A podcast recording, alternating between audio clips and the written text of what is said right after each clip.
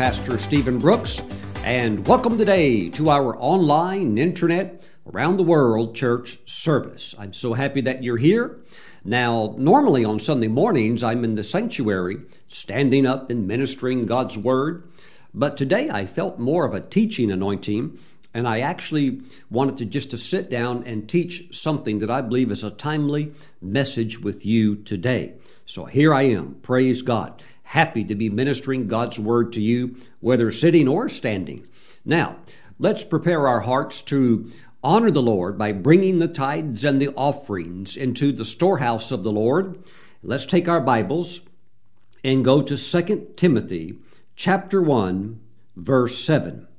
And it says, "For God has not given us a spirit of fear, but of power and of love and of a sound mind. Now, I have noticed that because of the spirit of fear that is very prevalent today, not just in America, but around the world because of the virus and so forth, that fear has produced in some of God's own people by uh, them allowing that spirit to work on them, has produced what I would call a paralysis.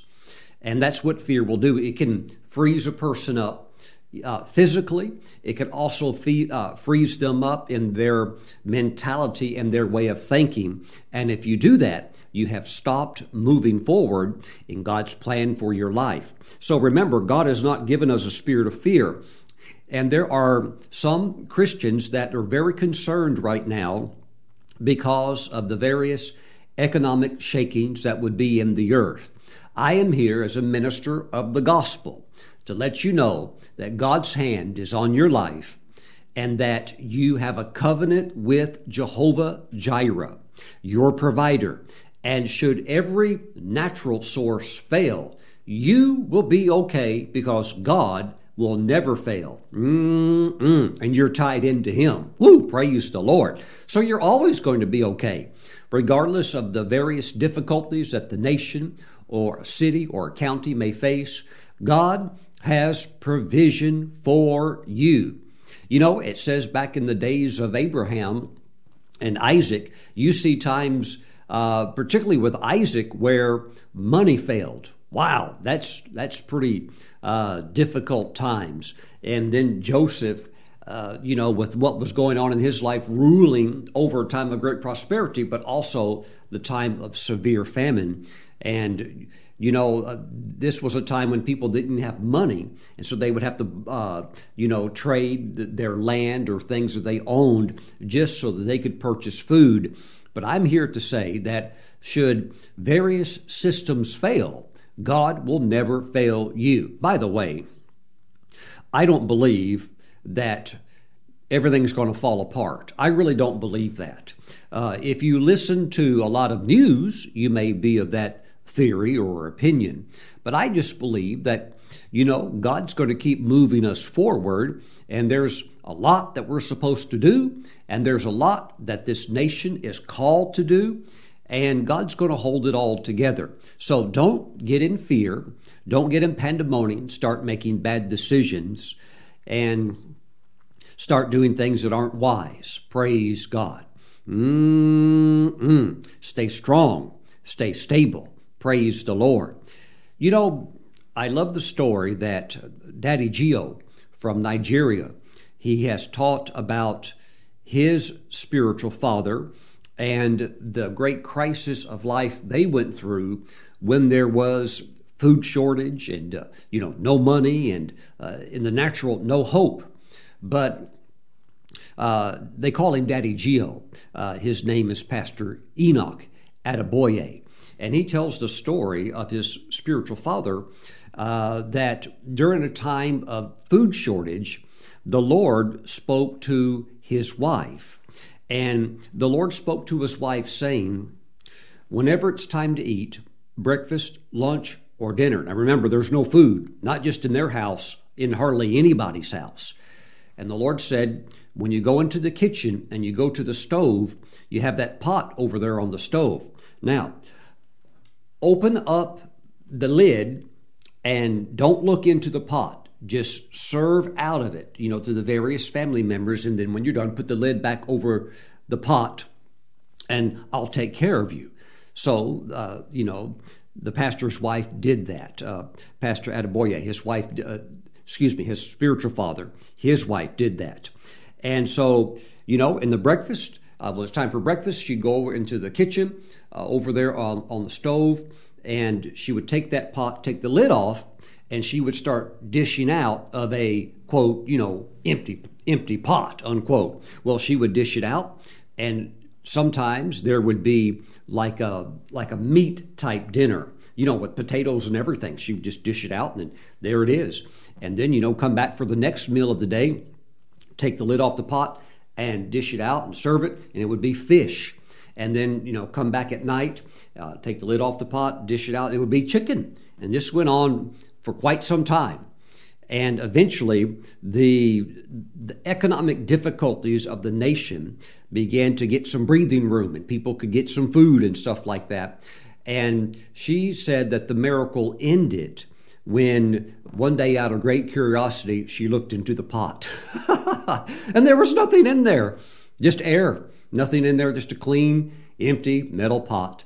But the Lord had been doing a miracle to sustain them. So I don't believe money's going to fail. By the way, if money ever fails, it just get, it just gets turned right around and replaced with another currency. It's not like things come to a grinding halt and all uh, economic systems are shut down forever. It's just you know, and you see that in war. If you look at World War II and World War One, when there were these large scale wars and nations had their economies totally obliterated you know, that didn't last forever. Next thing you know, as soon as the war is over, they're already moving into a new currency or whatever it is. So, you know, you're going to keep on going. God's going to keep you uh, going, and you're always going to be just fine. Mm-mm. There are people, even God's own people, that are in so much fear they have become paralyzed, and they're they're concerned about food. Although there's plenty of food out there, they hear reports we're running out of food. But, you know, I'm just saying that in the Lord, you don't have anything to worry about. You will always be okay. Whatever it is that you need, God will take care of you food, water, whatever it might be. And should there ever be something crazy where, you know, it ran out, uh, it doesn't mean it's going to run out on you. You have a covenant God that keeps covenant. Mm-mm. Wow. Praise the Lord. Thank you, Jesus. You know, years back, Dr. Norval Hayes, he's in heaven now. But he said the Lord revealed something to him that I, I found phenomenal, phenomenal. And the Lord had revealed to him that there has never been in the history of the world one person who has ever, listen to this, who has ever died of starvation who called upon the Lord and worshiped the Lord.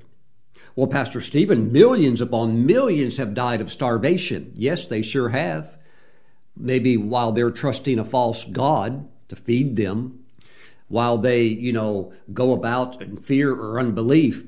But Jesus told Norval Hayes that there's never in the history of the world ever been one person during a time of famine or when there's no food who would worship the Lord and call upon his name that the Lord let die of hunger. Never. It's never happened ever. And it never will. If you will just worship the Lord and trust him and praise him, You'll just cut right through any difficulty. Now, others, yes, others may experience calamity, disaster. Why? They, they have no covenant with God. They have no covenant with God. So they are, you know, Im- impervious.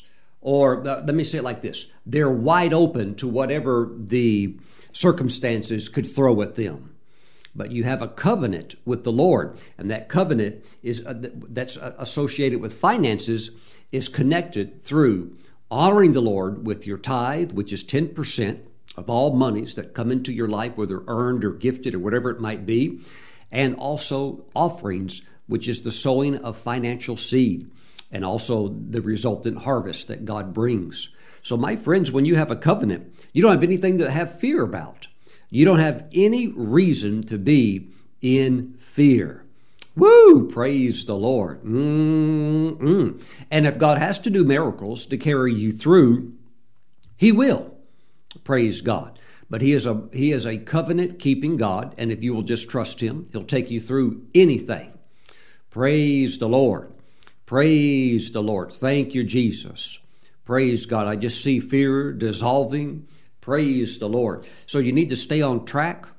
You need to stay focused on what God has called you to do and dismiss the fear and keep moving forward. By the way, don't think that just because there's a virus and we see a lot of a lot of businesses closed down and so forth, uh, don't think that people aren't making money. Are you kidding me? There are people getting fabulously rich right now because of uh, certain innovations, uh, certain changes in the way that business is conducted and things like that. Um, just this microphone, this Shure microphone, you know, uh, which is a certain brand, certain model.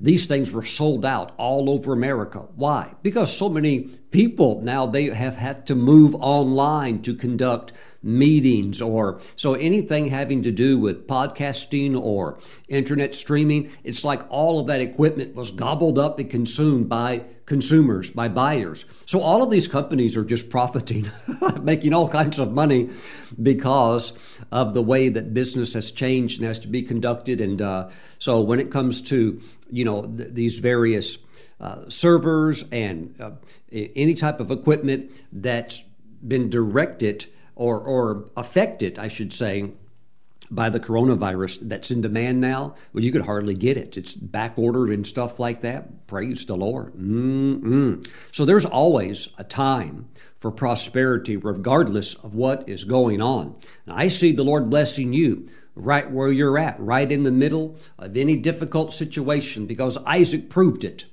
He proved it by sowing in a time of famine, and the Lord gave him a 100 fold return harvest right in the middle of, the, of a famine. And the Philistines, who represent the unsaved or the people of the world who don't understand the principles and the ways of God, they were totally baffled and just couldn't see how this guy was prospering and getting ahead right in the middle of an economic meltdown. I'm just telling you that when you have a covenant with God, you can be like the salmon in the Alaskan rivers that swims upstream when everything else is getting swept downstream. So you're not even holding steady, you're moving forward, you're going up against the current. Praise the Lord. So, you know, don't don't think that everybody's just sitting at home, nobody's making any money, and nothing's happening. Everybody's on standstill. No, people are innovating. People are trying new ideas, uh, trying uh, uh, different uh, uh, methods of, uh, of this and that, and it's working. Praise God. Whatever you put your hands to, mm, and you labor in it, the Bible says there's profit in that. Hallelujah. Hallelujah. Thank you, Jesus, for God has not given us a spirit of fear. Get that old fear off of you. Praise the Lord. You don't have anything to be afraid of. Nothing. Keep on moving forward. So, because God has given us a spirit of power and of love and of a sound mind, not a crazy mind, running around terrified and not knowing what to do, but a sound mind. Mm-mm. Thank you, Lord Jesus. Praise God. I know people personally that have already been told, and actually were told two months ago, that you won't be coming back to work for the rest of the year, just work from home. So, you know, that that's like a, for some of them, it'll be easily a 10 month stretch of working at home. Well, what does that mean? Uh, well, for a lot of people, it meant, well, if I'm going to be working from home, I need to go out and buy an office. Or, uh, you know, one person was telling me they got one of the desks that raises and lowers it and goes up and down and stuff like that. So, who's making all of those desks? Who's making all of that equipment? Uh, people that were smart and people that are making money right now. Mm-mm. Don't ever let difficulties or circumstances present to you an excuse saying this is why you can't prosper. You can prosper in the Lord anywhere, anytime, any place, regardless of what's going on. If you can't, then the covenant is worthless and you just might as well take God out of the equation and just go out there and, as they say in the world, just hustle and do the best you can because it's a dog eat dog world. But it's not like that for the believer. You have a covenant with God, and He will secure you, take care of you, and move you forward, move you forward even during times of challenge. We are not exempt from the challenges that are out there, but we are exempt from failure and defeat because we serve a mighty God. I'm just talking out of my spirit right now. Praise the Lord. Trying to get some of you out of paralysis and get you back into a place where you're moving. I've talked to too many people recently who are their only hope right now is the rapture. They're they're just wanting the Lord to come right now. And uh, uh, one lady uh, that I was talking to recently, a minister actually, uh, you know, she she just like was looking for the Lord to come and rescue the church right now. I said, you know what? Um, you you probably shouldn't be focusing on that. Although we all can say with a good conscience, Maranatha. In other words, Lord, come quickly. Yes, we want the Lord to come, but have you noticed He hasn't come yet? The very fact that you're listening to this message says uh, he hasn't showed up yet. So we need to be working with a good attitude and not just like, oh, it's so bad, we need to get out of here. Praise the Lord. Hallelujah. Mm-mm. Thank you, Jesus. Don't get into that woe is me. Uh, don't get into that, oh, we're just in such despair, we don't know what to do. Don't do that. That's crazy thinking. Sound mind. Sound mind. I'm see, I'm I'm talking a little bit longer, uh, extensively on the tithe and offering because I'm trying to bring some of you back to home base.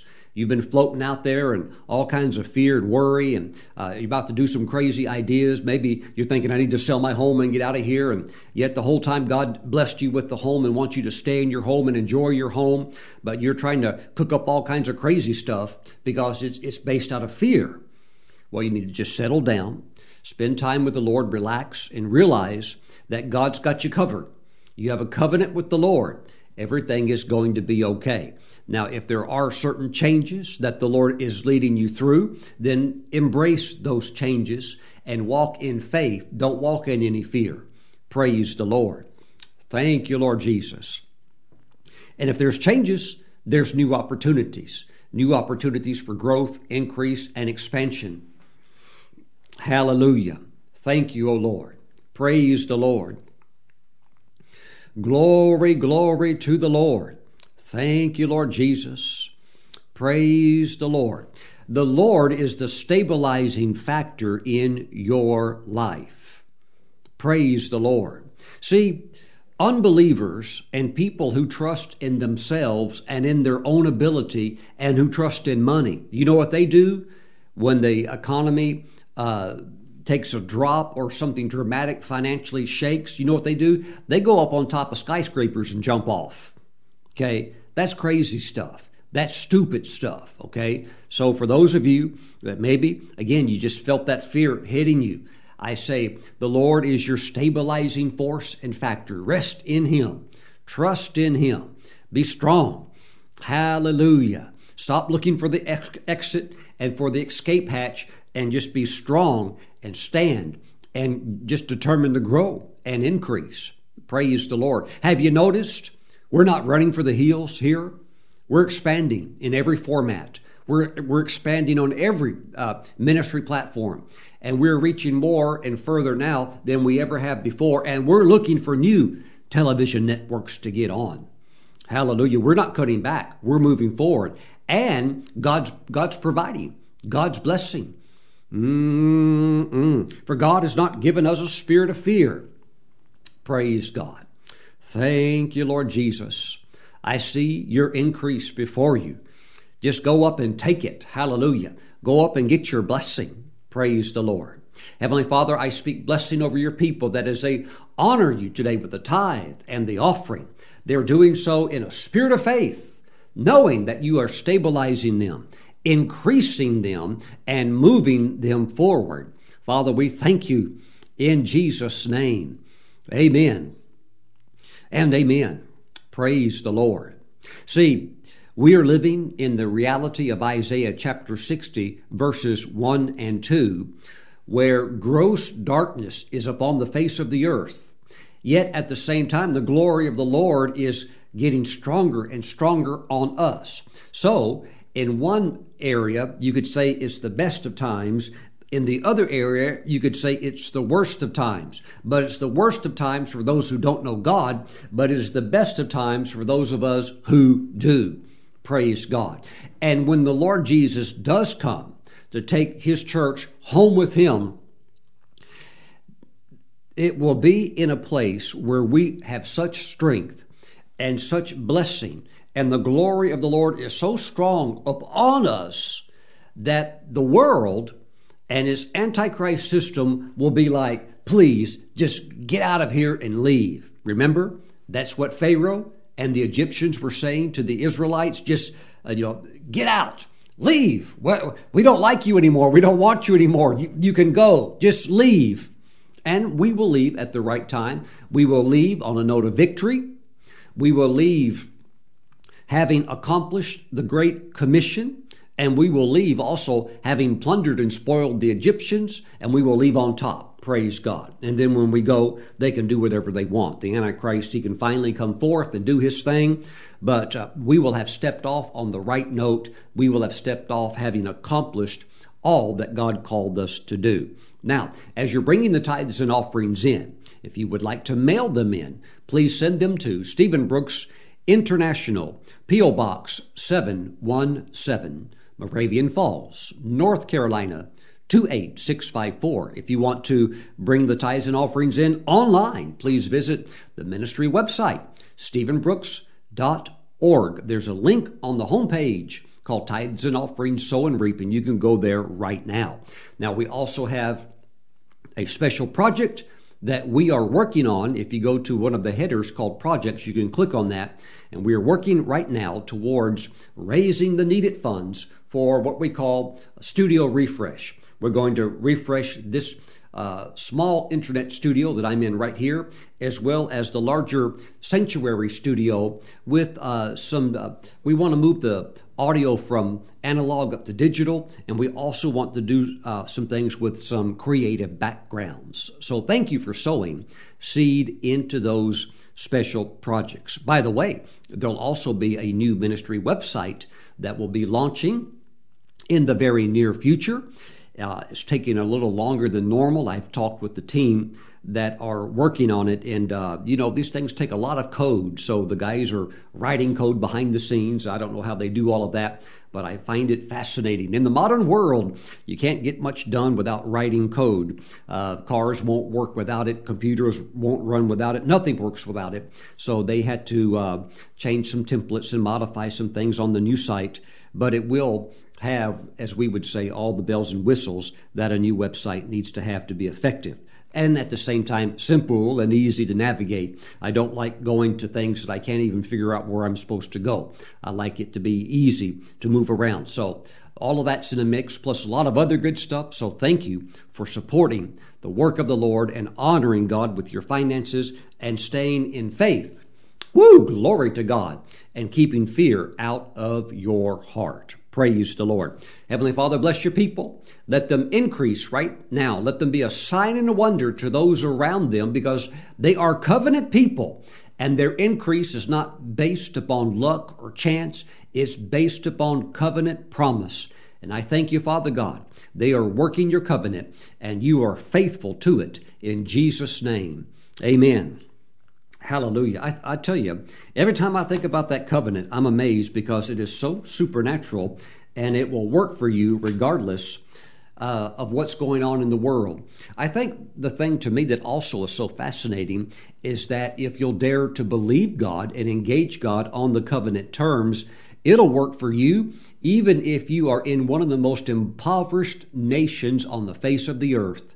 See, because sometimes people say, well, Pastor Stephen, it'll work in America because, you know, in America there's a lot of money. But, uh, but of course, for those that would know, when you do come to America, it's not like the streets are paved with gold here. Uh, there's quite a few potholes uh, too. So there, there's a lot of things that America needs to catch up on. So this is not like any type of utopia society.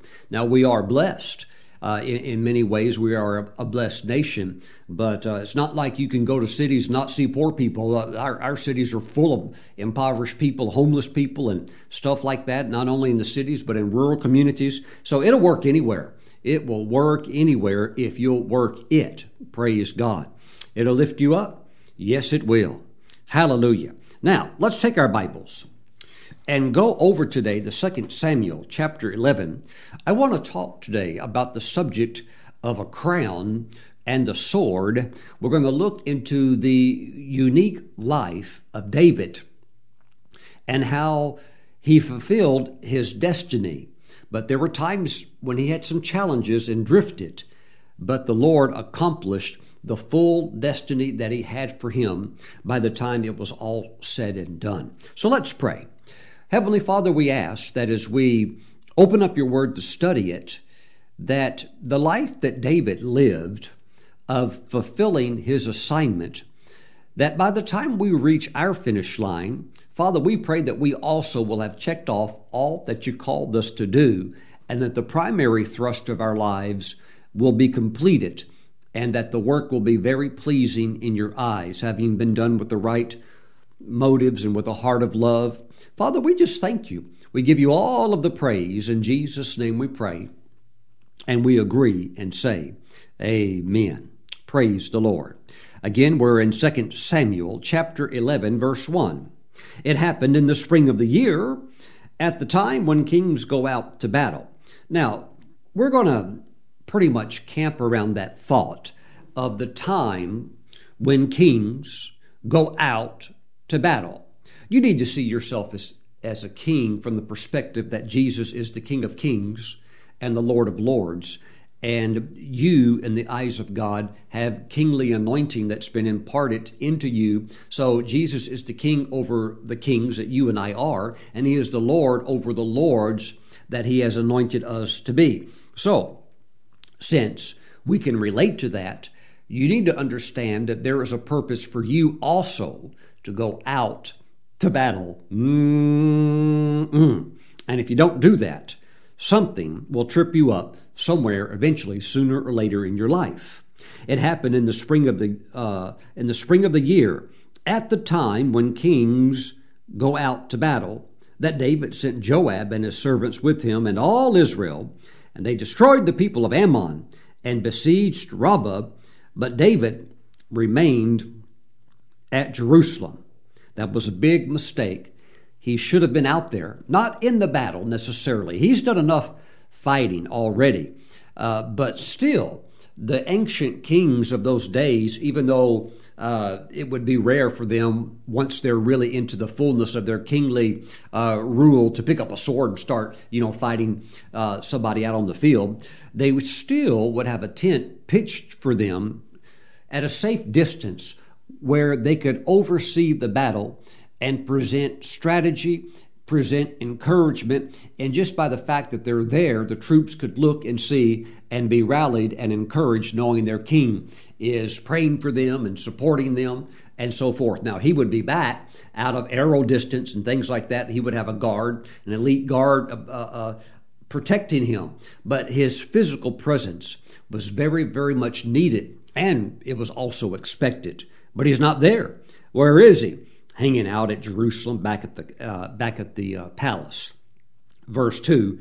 Then it happened, and we all know what that story is about. It's been uh, you know, preached all over the world and uh, told all over the world. Isn't that wild? David probably had no idea that the trouble he got himself into would be talked about even hundreds of years later. How about this? Thousands of years later.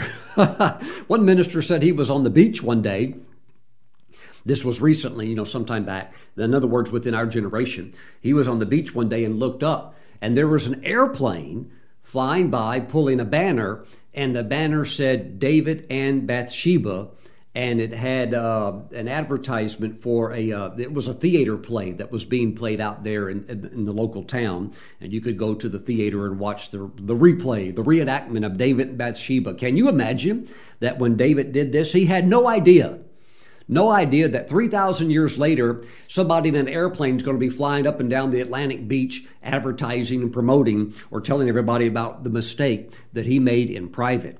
Wow. Uh, just consequences beyond anything that he was able to comprehend at that time. So we it says, then it happened, and we, we know what happened. But why, my friends, did it happen? Uh, that's what we need to look at today.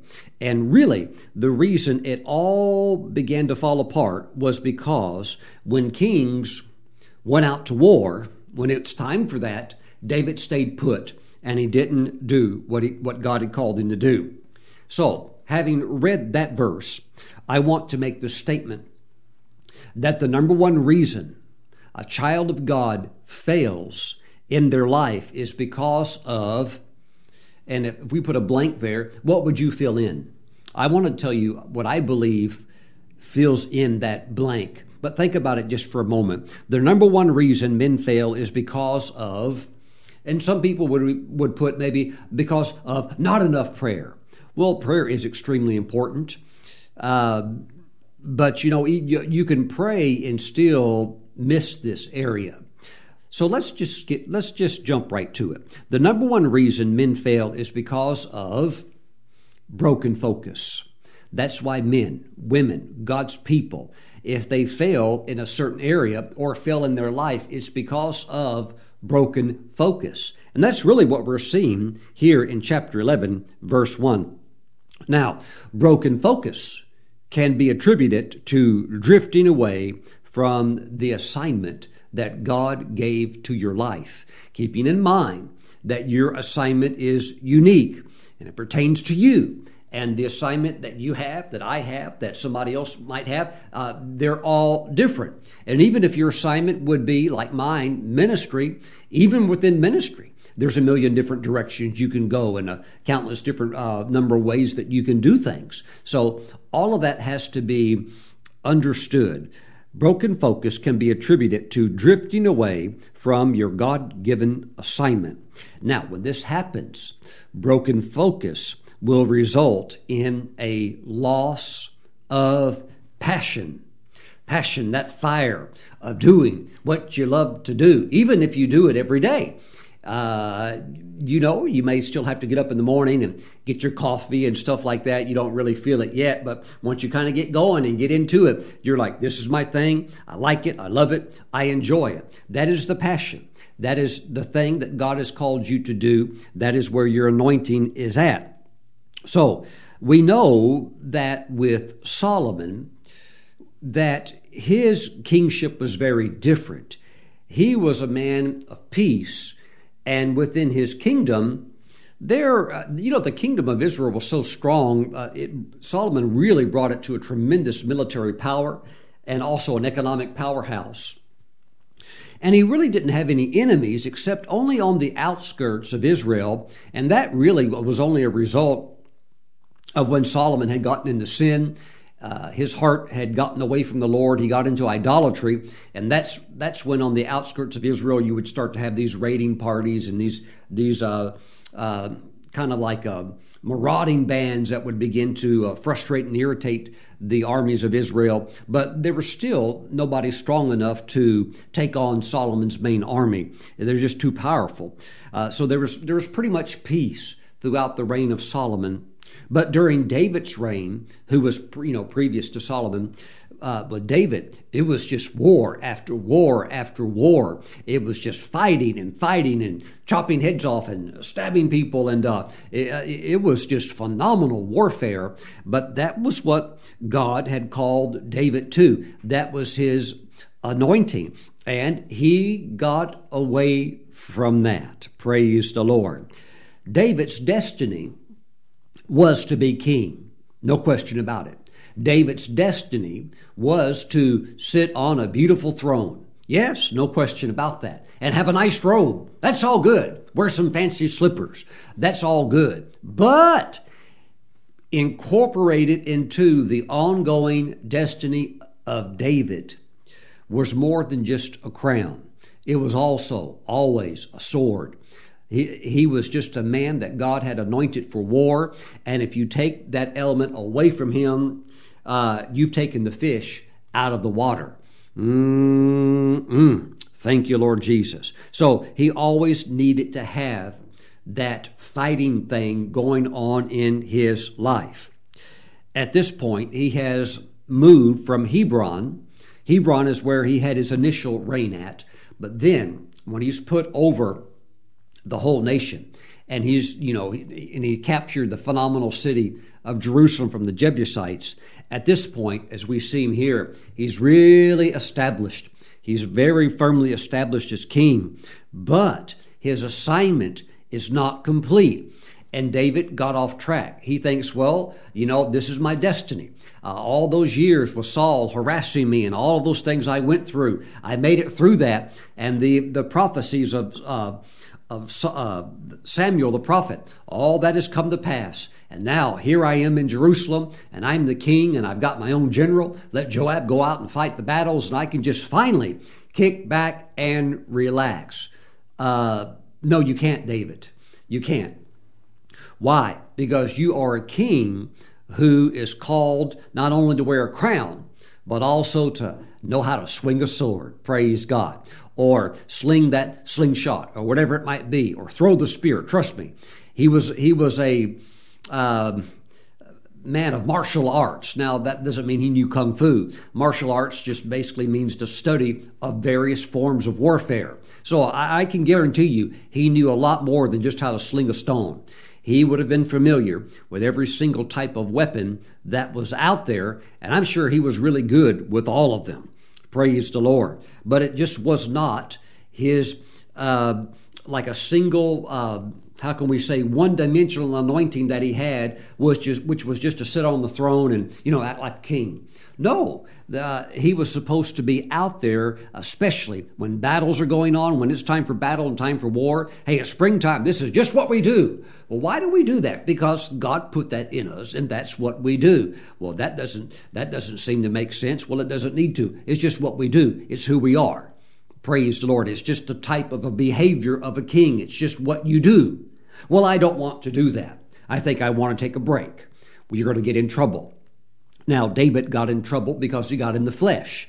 And when he got in the flesh, his outlet was sexual immorality, his outlet was adultery. Uh, for other people, if they're going to get in the flesh, it could be some different venue that they want to entertain, to indulge their, you know, a, you know, the lower nature, the base nature. But I can tell you this: when you have a calling and you have an assignment from the Lord, you have a. And I'm not just talking about ministry when I'm talking calling, but when you have an assignment from the Lord and you sit back and you don't move on that, I'm just here to tell you you're going to get in trouble somehow, some way. You may not, uh, you know, go after another man's wife and you may not get into murder Lord forbid. But I'll tell you one thing you'll get into something that you're not supposed to be into. Why? Because you're in the wrong place at the wrong time. And you're supposed to be out there uh, engaged in battle. Kings go off to war. I hope that there is a battle right now that you're engaged in. Now, when I'm talking about a battle, really I'm talking about you're using your faith to move forward in what God has called you to do. Oh, well, Pastor Stephen, right now there's coronavirus going on out there now. You can't do anything right now. Well, sure you can. If, and if you have to, they'll obey the, law, the laws of the land. Just put a mask on and go. But one thing's for sure, even if you've got to pick up your sword and go out to war, uh, uh, put your mask on and do it, and then go out to war. Whoosh, whoosh, whoosh, Praise the Lord. But you don't need to be sitting around making excuses for why you can't go off to war for why you cannot engage for uh, in, in, the faith project that God has called you to do. Well, Pastor Stephen, everything's shut down. All the restaurants are shut down. Not your faith. You don't have to shut your faith down. Mm-mm. Rise up, get going, get moving. Mm-mm. Thank you, Lord Jesus. Hallelujah. Woo! Praise the Lord. Thank you, Lord Jesus. He was on the throne. He had the throne. He had the crown. Somewhere along the line, the sword he laid down. And when he laid that down, that was one of the greatest mistakes he ever made in life. Now, David, it says that he was a man after God's own heart. He was. He made a mistake because he got in the flesh. It was very different with Solomon. Solomon, his son, got away from the Lord and got into idolatry and bowed down and worshiped demon idols. But you'll never, ever in the life of David see David falling down before an idol and saying, You're my God. No, he never did anything stupid like that. Even when he blew it and made mistakes, he when he when, when the Lord dealt with him, he, he would repent and he would get right with God. But you never see him as an idol worshiper. Praise the Lord. That doesn't excuse what he did. And he went through a he went through the whirlwind for that. But my friends, you have to you have to go out to battle. Praise the Lord. You have to go off to war.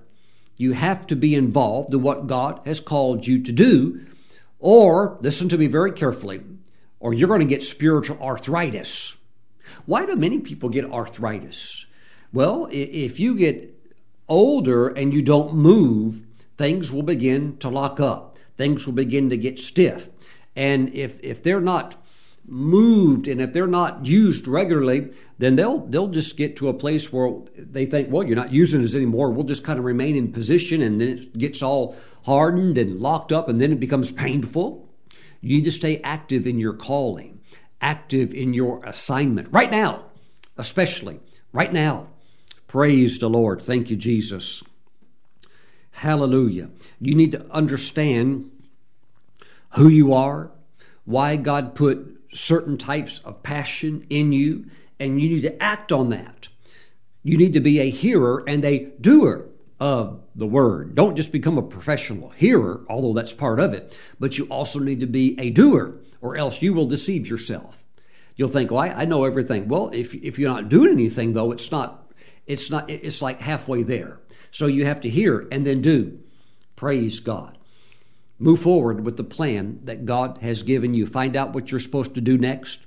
You may not be able to do it all in one chunk. Usually you can't, but there would be something that you can do to keep things going forward. And of course, when you do that, when you do walk forward, eventually you do hit those moments, you make the great stride forward, and you do sometimes get the big breakthrough blessings all of a sudden. That, that's wonderful as well. But none of it happens if you don't get out there and get into the battle, start moving. Mm-mm. Praise the Lord. Psalm 144, verse 1, a psalm of David. Blessed be the Lord my rock, who trains my hands for war. Now, this training in the Hebrew denotes containing, uh, excuse me, it denotes training that is continual. In other words, it's not like well, I had a lesson one time on how to shoot a pistol, and now I know everything I know about that. No, it's it's all ongoing training. It's not like a karate master says, "Well, I, you know, I've trained for a few years. I know everything there is to know." It's lifelong. That's the Chinese mentality. Uh, it's just something that's a lifetime practice, and you'll never learn it all. You're going to run out of time before you uh, are able to learn all of it, because really all of it can never be learned in a single lifetime. So it's continual training. Blessed be the Lord, my rock, who trains my hands for war and my fingers for battle who trains his hands for war. I believe that David was familiar with any type and every type of weapon that was out there. If you could throw it, he knew how to throw it. If you could shoot it, he knew how to shoot it. If you could if you could swing it, he knew how to swing it. And I believe that he was very very skilled in anything that could be put in your hand in which you could do battle, including even the hands themselves. And my fingers were trained, he said, for battle. That training, the sensitivity of being able to draw back a bow and to shoot that and to hold it still and everything, all of those things. He was very, very good at all of that. And he had an anointing for it, even as a king. Whoo, praise the Lord. Mm-mm. Thank you, Jesus. And for him, with that anointing and all of that ability and all of that you know, gifting from the Lord to lay it down, just to lay it down, say, you know, I think I'll just sit around and play a harp all day here in the palace. uh, that's uh, David. You know, you're you're letting go a major part of who God called you to be and what He uh, has enabled you to be. Praise the Lord. Now, totally different with the son Solomon. Solomon could just sit on the throne all day and teach. Solomon, give us another lesson. Tell us about the hyssop. Tell us about the plants that grow out of the wall. Uh, Solomon explained to us about the animals, and he could just sit there all day, teach, teach, teach, teach, teach, and you're just like, wow, this is amazing. but David was totally different. David was just like, hey, let me get out here, get a spear, and uh, show these guys how to throw this thing. Uh, and uh, oh my goodness, he really was something phenomenal. But he he abandoned all of that. That's why he got into trouble. And if, if you start walking away from your gifting or your anointing, now you're going to start to lose the passion that is associated with that. Mm-mm. And then you lose that skill. If you're at the very forefront of your of your of your work, of your career field, you know that it takes everything to stay at the front. It's the same way in sports. If if you're at the forefront, there's very little difference between first and second place. The the requirement is is major between first and tenth place. Uh, it's a vast difference. But up up front, at the top, we're talking one hundredths of a second. That's the only difference. So if you start goofing off, uh, you know you're going to lose that edge. Now you'll need a break, and you can't overtrain. But if you pull back too much, you'll lose that edge because it's very fine. It's so small when you're right up there at the front, and you don't want to do that. Praise the Lord. You'll lose your passion, and you have to have that. God put that on the inside of you. Psalm 18. This is very interesting also. Verse 29. Again, this is David. For by you I can run against a troop. Oh, you, you read these things and you think, well, that's, that's normal. That's what any soldier should do. But it's, it's really abnormal. Uh, this shows extreme levels of courage. And this is a type of courage for an individual or a very small group to charge against a troop when you're outnumbered, outgunned, or whatever it is, and you just you just go for it anyhow. Well, that shows that David knew that God was with him.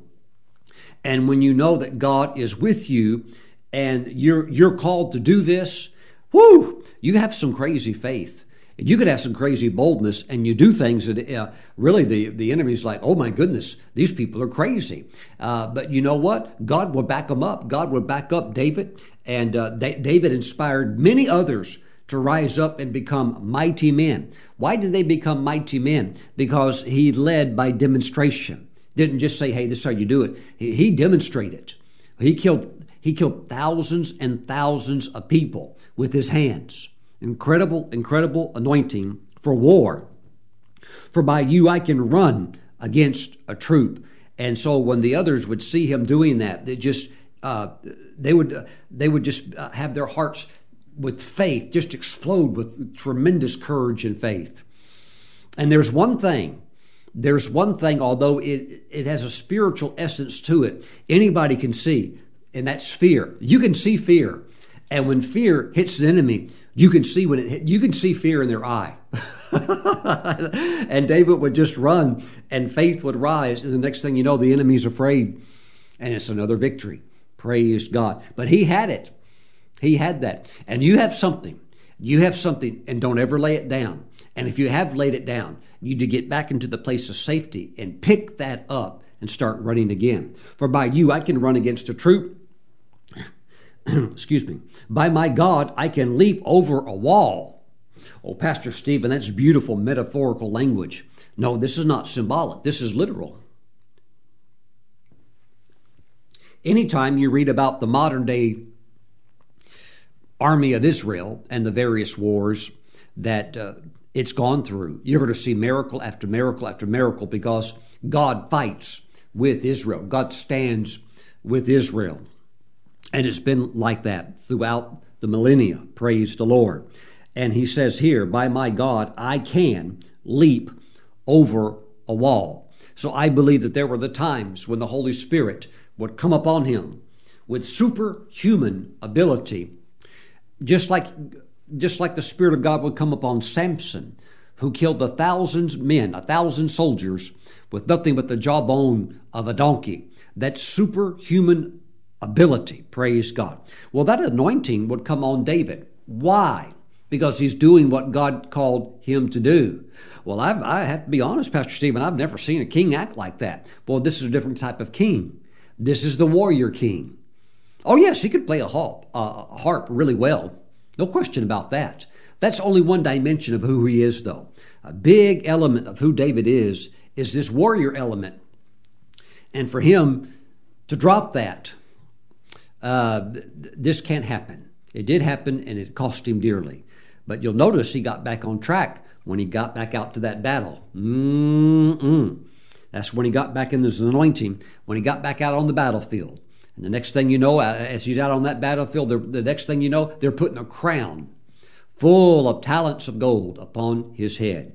That's all because he got back into what he was anointed to do. For by you I can run against a troop, by my God I can leap over a wall. And when you're doing what God has called you to do, there will be times when that supernatural element will also come upon your life. Even if it's to bake a cake, that's what if that's your thing, God will be with you. Praise the Lord. He'll be with you, whatever it might be. But you need to do it. Praise the Lord. Thank you, Jesus.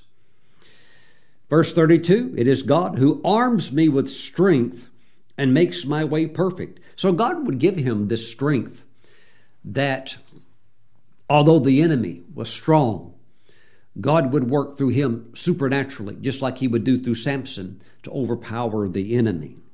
He makes my feet like the feet of deer and sets me on my high places. So he wouldn't stumble, he wouldn't fall, although the terrain and things like that could have been a disadvantage to him and his men. The Lord would stabilize him and he would keep on going. Verse 34 He teaches my hands, so he would have more teaching. It was constant teaching, constant training. He teaches my hands to make war so that my arms can bend a bow of bronze. Oh, again, Pastor Stephen, such beautiful metaphorical language. No, no, that when that anointing was on him, it was on him, and he could do he could do what would be considered supernatural.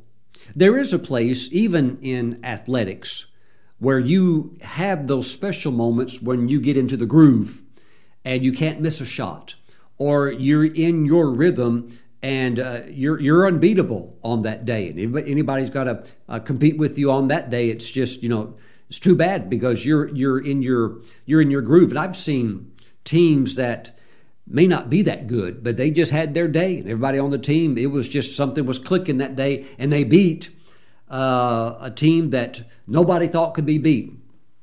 You know, there is something that's true to that. That on the right day, anybody could beat anybody. Now, that's that's the exception to the rule. But you have moments like that. But David was just walking with the Lord, and that supernatural anointing was upon him, and he could he could do things that were beyond human. In the music industry, you could take a great pianist, and you know they could have good days. You know, musicians know this, especially if they tour and they're they're playing like you know every other night or something like that. But they'll, they'll admit you could you could go night after night, and you you know you have good you know good meetings, but then you could have something really special where you you sync with that crowd, and they sync with you, and you're playing, you're skilled, you're singing, everything goes to a new level. Now you can't do that every time because of the various things that create an atmosphere like that. But during that one time, you're untouchable. You're at the very peak of yourself. Praise the Lord. Well, that's what the anointing will do. You know, when the Azusa Street revival was going on in the early 1900s, and it only ran for about three years, but during those three years, it was very, very intense.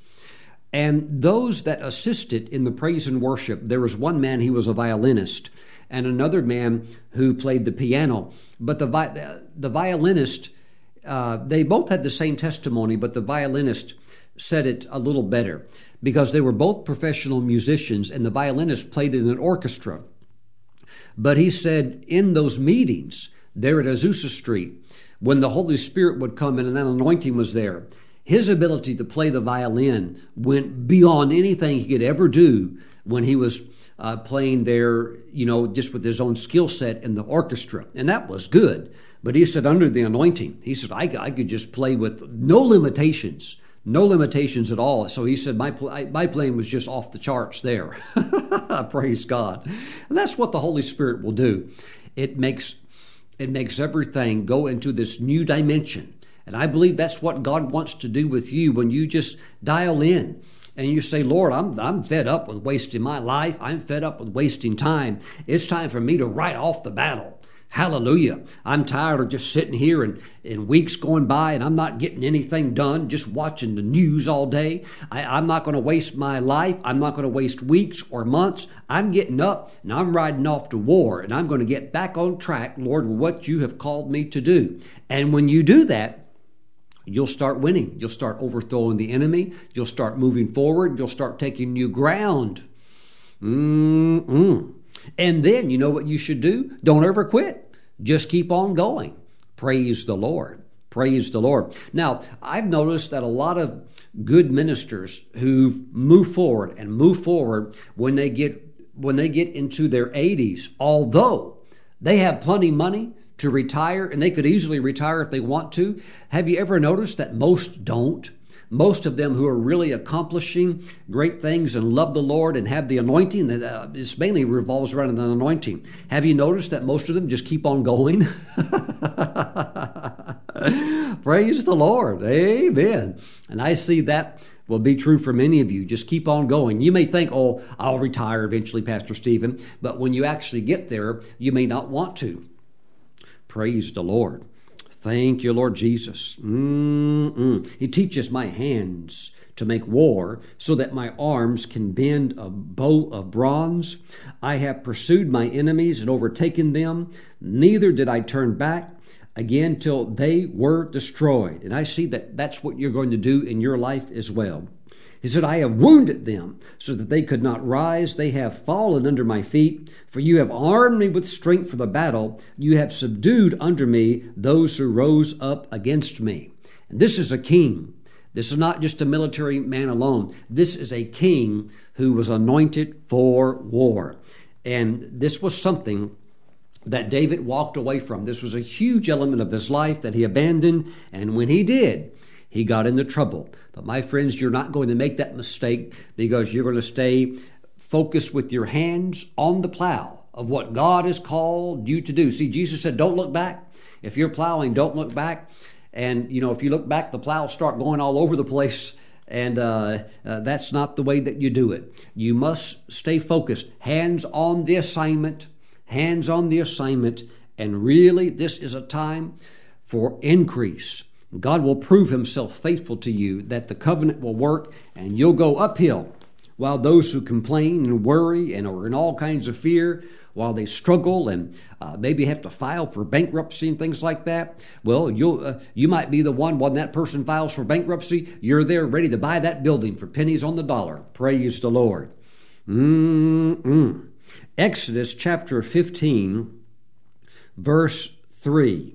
The Lord is a man of war. The Lord is his name. The Lord is a man of war. And that anointing that's on the Lord as the man of war, as the Lord of hosts, the captain of all of the armies, the armies of Israel, the armies of angels, in any type of an army, the Lord is over that. That's a warrior's anointing. Praise God. And he put that very, very strongly upon David. Mm-mm. When kings go off to war. And see, that anointing is on you through the spirit of faith. The spirit of faith that says, you know what? Things are a little shaky out there, but God is on the throne. And because of that, regardless of what might be going on out there, we are moving forward. We're taking new territory. We're expanding. Hallelujah. Praise God. And we're aware what's out there, but our eyes are, uh, and our decisions are not going to be determined just by natural. Our everything that we're going to do is determined by the word of the Lord and the moving of the Holy Spirit. So we're going forward. Mm-mm. Praise the Lord. Thank you, Lord Jesus. Now, this is very, very important the spirit of faith in you to accomplish great things. I want to read from 1 Timothy chapter 1 verse 18. This is what the apostle Paul told Timothy. This charge I commit to you, son Timothy, according to the prophecies previously made concerning you, that by them you may wage the good warfare.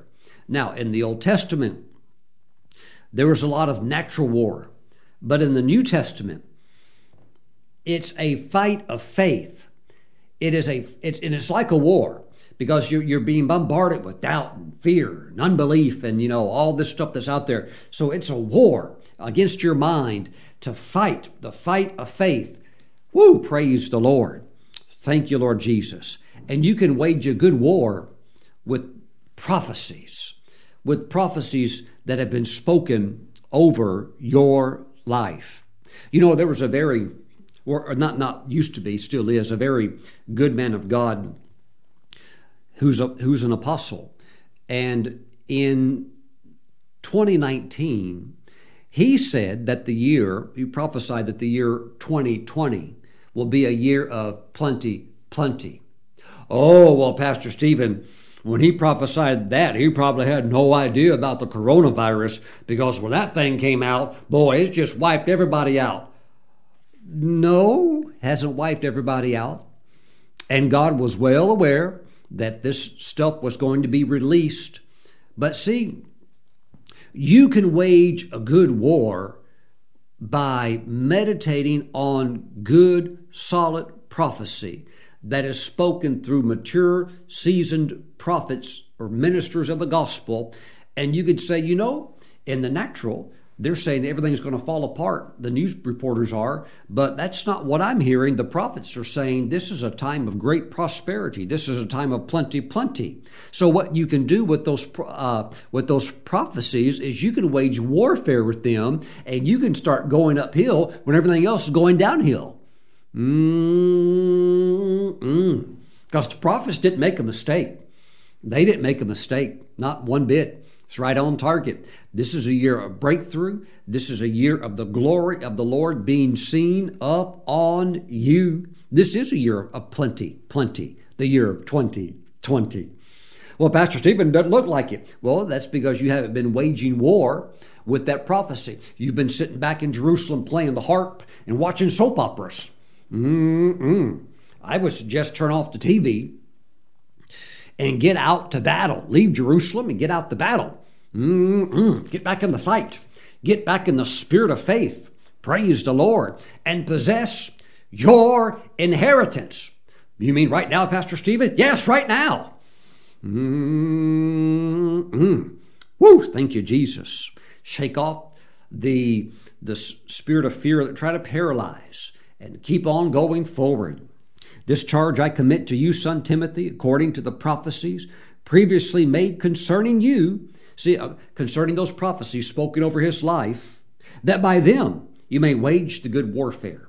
You know what I do is on several very specific prophecies. I received some prophecies uh, from uh, some really good prophets about this year. And what I do, usually almost daily, is I take them and because I, I, I typed them up and I printed them out, I take them and I look at them and I pray over them and I look at them. And then I study the word and then I look at those prophecies. And I think about this verse right here that you can wage a good warfare with those prophecies. And I just think, Lord, mm, everything you said, everything you said. And the Lord has already done so much already. But you know what? We still have time for more. Praise God. Don't wait till December the 31st to believe God for more. Start moving right now. Praise the Lord. Go out the war, praise God.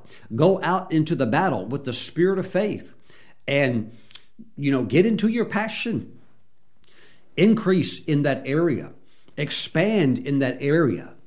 Woo! Thank you, Lord Jesus. And I think as you do, you'll begin to realize, you know, God had a lot for me than I ever even thought. See, you're just thinking something small and maybe a little this or a little that. But the truth is, is that up till that point, David had not even really began to get into the fullness of his anointing. After this, he gets on track and he just, uh, as we could say, makes up for lost time. I mean, he, he gets in there, and by the time he lives his life out and he you know he he's going to realize he can't build the temple but he can make storehouses to save up for it so that his son can build it and so David's like, well, I'm going to do my part. And my part is to gather materials and gather provisions so that my son can build it. And he just uh, he starts conquering all over the place. And when he's conquering, he's taking spoil and plunder. So he really was. Most economists believe that David, without question, was a billionaire. Mm, I told you he was multidimensional, but that's because he really worked that warrior king anointing. Praise the Lord. Don't get out of your anointing. Stay on assignment. Boredom is deadly, extremely deadly. Well, Pastor Stephen, I don't really have anything to go out to warfare over. I don't really know what I'm supposed to do. Well, I don't know everything about your life, but I would say this you need to be doing something. You need to ride off to war and get you a faith project and get you something and not just be sitting around. Uh, uh, not utilizing all the anointing and talent and gift and, and, and skill that God has put into you. Well, Pastor Stephen, we can't do anything. There's coronavirus. Well, sure you can. Just do it with it, but wear your mask. Praise God. Put your mask on until this stuff is over with, and just, but just get busy, get going. Praise the Lord. Thank you, Lord Jesus. The church's finest hour has not yet been realized. We're going to move towards it. Glory, glory, glory, rising, rising, rising. But you won't experience it if you just sit around back at the palace, lounging around, having some servant drop grapes into your mouth and, you know, spoon feed you all day. You don't need that. Mm-mm. Look, I, I like nice stuff. I can appreciate nice things, but I, I don't need to be sitting around 24 hours a day getting pampered. Nobody does. I mean, even Jesus, referring to John the Baptist, said, Hey, if you're looking for a king or somebody with fancy robes, you're looking for the wrong kind of a guy, because that guy, John, is a prophet. So you need sometimes a little bit of a roughness in your life. You don't need to be in the palace all the time. I know, I know you're king, but you need to go out there and get involved. Mm-mm. Or else you're going to end up living in some kind of a make believe world, which is what a lot of these career politicians do. They're, they're, they don't even know how real life functions because they've been uh, separated from it for so long because they live in just this make believe political arena. And uh, that's why they, they can't relate to the average person because, uh, you know, they, they don't have any association with the average person. Praise the Lord. But the Lord is going to bless you. The Lord is going to bless you. So get up and get moving. Praise the Lord. Get back into your passion. Get back into that anointing. Be able to identify it and walk in it fully. Embrace it. Embrace who God made you to be. Woo! Praise the Lord. Mm-mm. Praise the Lord. Father, we thank you. We give you praise. I want to speak just for a moment for those who think, well, Pastor Stephen, I can't identify anything. Well, let me just say this you need to find something because kings go off to war. Kings go off to war. You have to have something that engages you. God didn't put you on the planet just to take up space and breathe air. That that's you know you're not here just to kind of like take up room. You're here uh, with a purpose, with an assignment, with a mission. Get involved in what God has called you to do. Praise the Lord. And put your hands on something because God will bless what you put your hands to, but He can't bless nothing. My hands aren't on anything, Pastor Stephen. We can't bless nothing. You have to put your hands on something. If you put your hands on something, now He can bless that. Mm-mm. And if you put your hands to it, whatever you do, do it as unto the Lord with all of your heart. With all of your heart. No half baked effort. Praise the Lord. Thank you, Lord Jesus. And eventually, it's going to move. Well, Pastor Stephen, nothing's happening. Mm, it may look like that, but I would say in the background, something's already beginning to shake. Just keep pushing, keep pushing until you get the breakthrough. And you'll know it when you hit the breakthrough. Praise God. It's closer than you think. Many of you watching, you've already been pushing uh, quite extensively for quite some time, and you're going to get a breakthrough. And I think when you do, it's going to be uh, uh, quite powerful and it's going to make a big impact. Praise the Lord. Mm-mm. Praise the Lord. Praise the Lord. Glory, glory, glory to God. Praise God. Embrace your God given identity. Praise the Lord. Thank you, Father. Praise the Lord. It's the crown and the sword. It's not just the crown. Well, I'm king. I made it. I can kick back, relax now. I got plenty of money. Who cares about anybody else? No, it's about it's about the fulfillment of your destiny. When we get to heaven, we can rest. I'm not saying you never need a vacation or a break down here. You certainly do at times. But uh, after your Sabbath day is over, get back to it. After your vacation is complete, get back to it. Praise the Lord. Mm-mm. Praise God. Praise God. I believe when you do this, you'll find yourself in the thick of the glory. Mm-mm. Hallelujah. Praise the Lord. Hallelujah. What's what's coming, what's new, is not going to come from an angle of what people are thinking. It's not going to look like something we've seen before. It's going to be something different. Hallelujah. Praise God. Some people are already trying to they're trying to copy something that happened a few decades ago or something like that. It's not going to be the new thing's not going to be like that. It's going to be totally different. It's going to come from an angle people aren't even expecting. Hallelujah. Glory to God. So, Father, we praise you. Help your people today to ride into battle, to ride off to battle, and to get up out of a place of lethargy or complacency and get back into the warfare. Father, we praise you. I thank you that there's plenty of time this year for you to do some phenomenal things in their life. And then as we get closer to the next year, then we'll think about that. But Father, this year there's a lot you still want to do in the lives of your people. So we thank you for a movement. Woo! Thank you, Father, for passion. In Jesus' name, amen and amen. Praise God. Mm-mm. Praise the Lord. Praise the Lord. Go get your promotion. Go be looking for the next level. Be looking for the breakthrough. Praise God. Praise the Lord. It's closer than you think. Father, we praise you in Jesus' name. Amen. Praise the Lord. Ooh, there's an anointing. There's just an, an anointing right now for breakthrough. Father, I just pray that even as uh, some years back I met one of the breakthrough angels, I thank you, Father, that you want to open new doors and you want your people to break through into new levels of, of glory and encounters and prosperity and blessing. So, Father, just let the breakthrough angels be released today. Uh, and let one of those angels go into the life of, of the person watching. Receive in the name of Jesus. Father, let these angels go forth and let new doors and opportunities just break through, open up. Thank you, Father God. Let provision, let funding, let answers, let solutions come. Thank you, Father God, in the name of Jesus.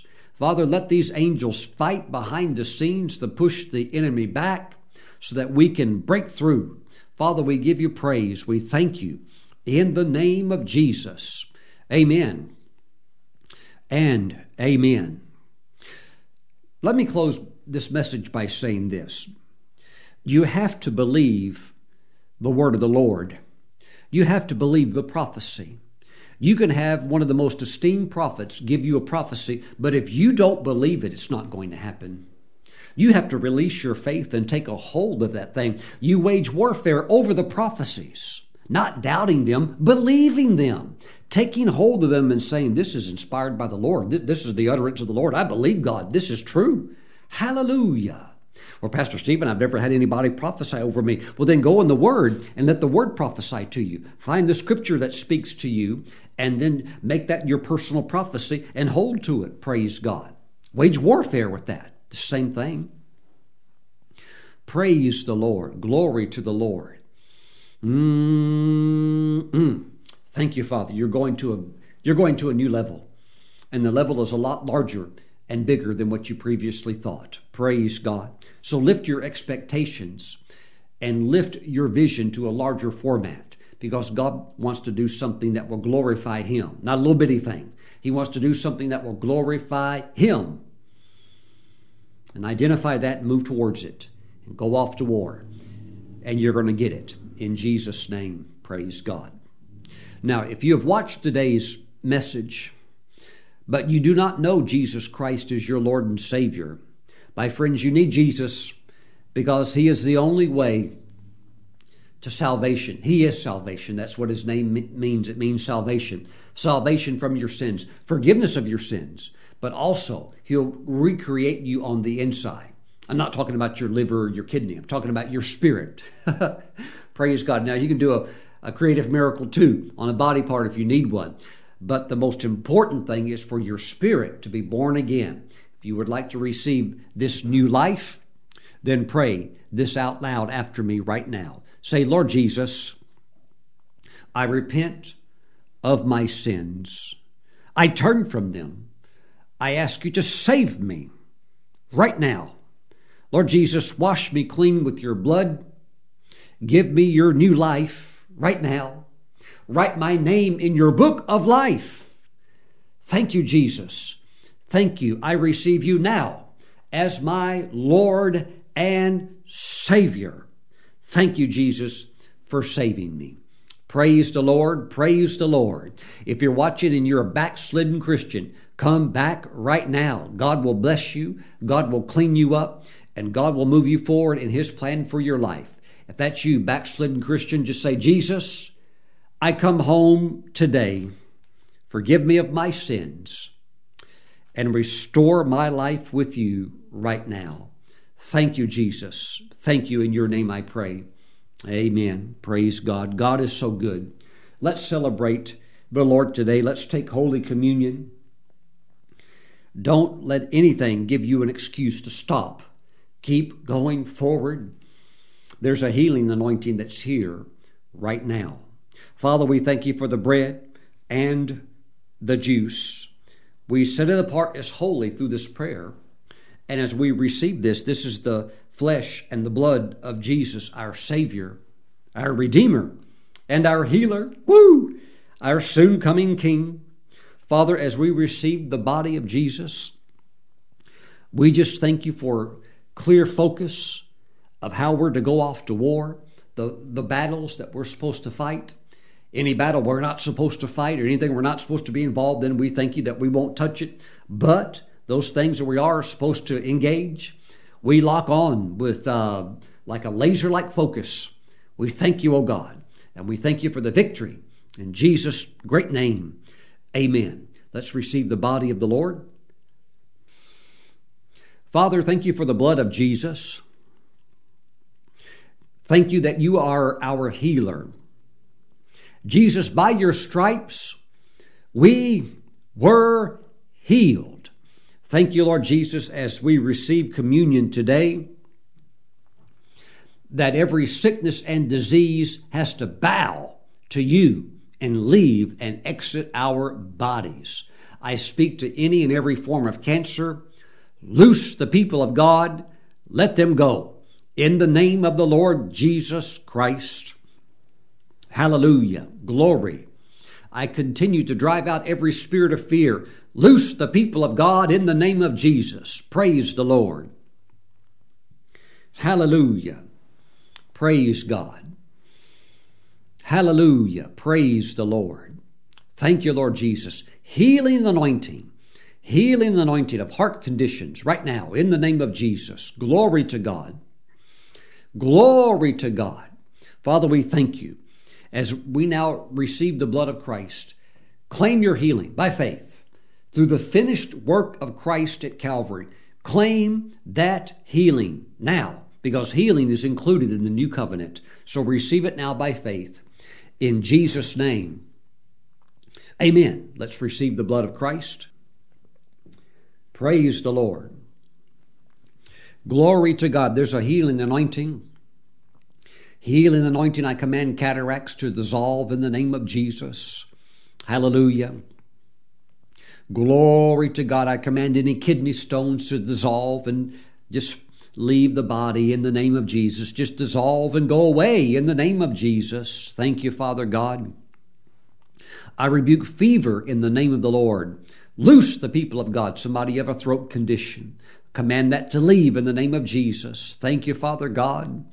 The fever is breaking and leaving right now. Hallelujah. Glory. Uh, that was associated with chills and fever, all that yucky stuff. It's leaving you right now. In the name of the Lord, just get up and start serving the Lord.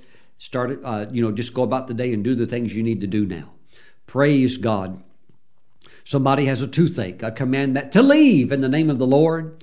And Father, whatever is causing that that pain, uh, Lord, whatever is going on, I just release healing and the Holy Spirit analgesic into that area to numb it. And now, Lord, I ask you to heal it and take out the bacteria, any problem with the root, let it be healed in the name of the Lord. Thank you, Father, in the name of Jesus. Receive. Amen. Praise God.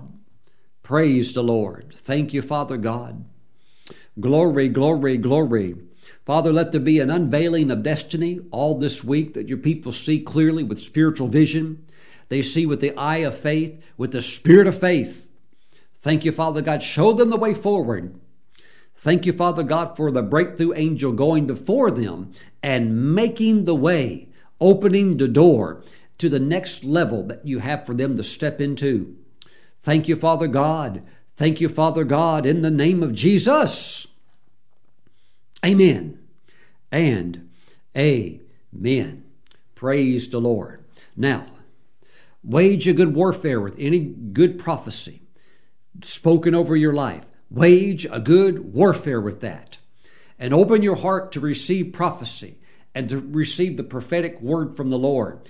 And also open your heart to give that prophecy. That it was when the Lord gives you a prophecy to share with somebody because it says in Scripture, it's more blessed to give than it is to receive. So be a giver of the prophecy of the prophetic word, and the Lord will also have those very timely prophecies for you as well that will come in right on time.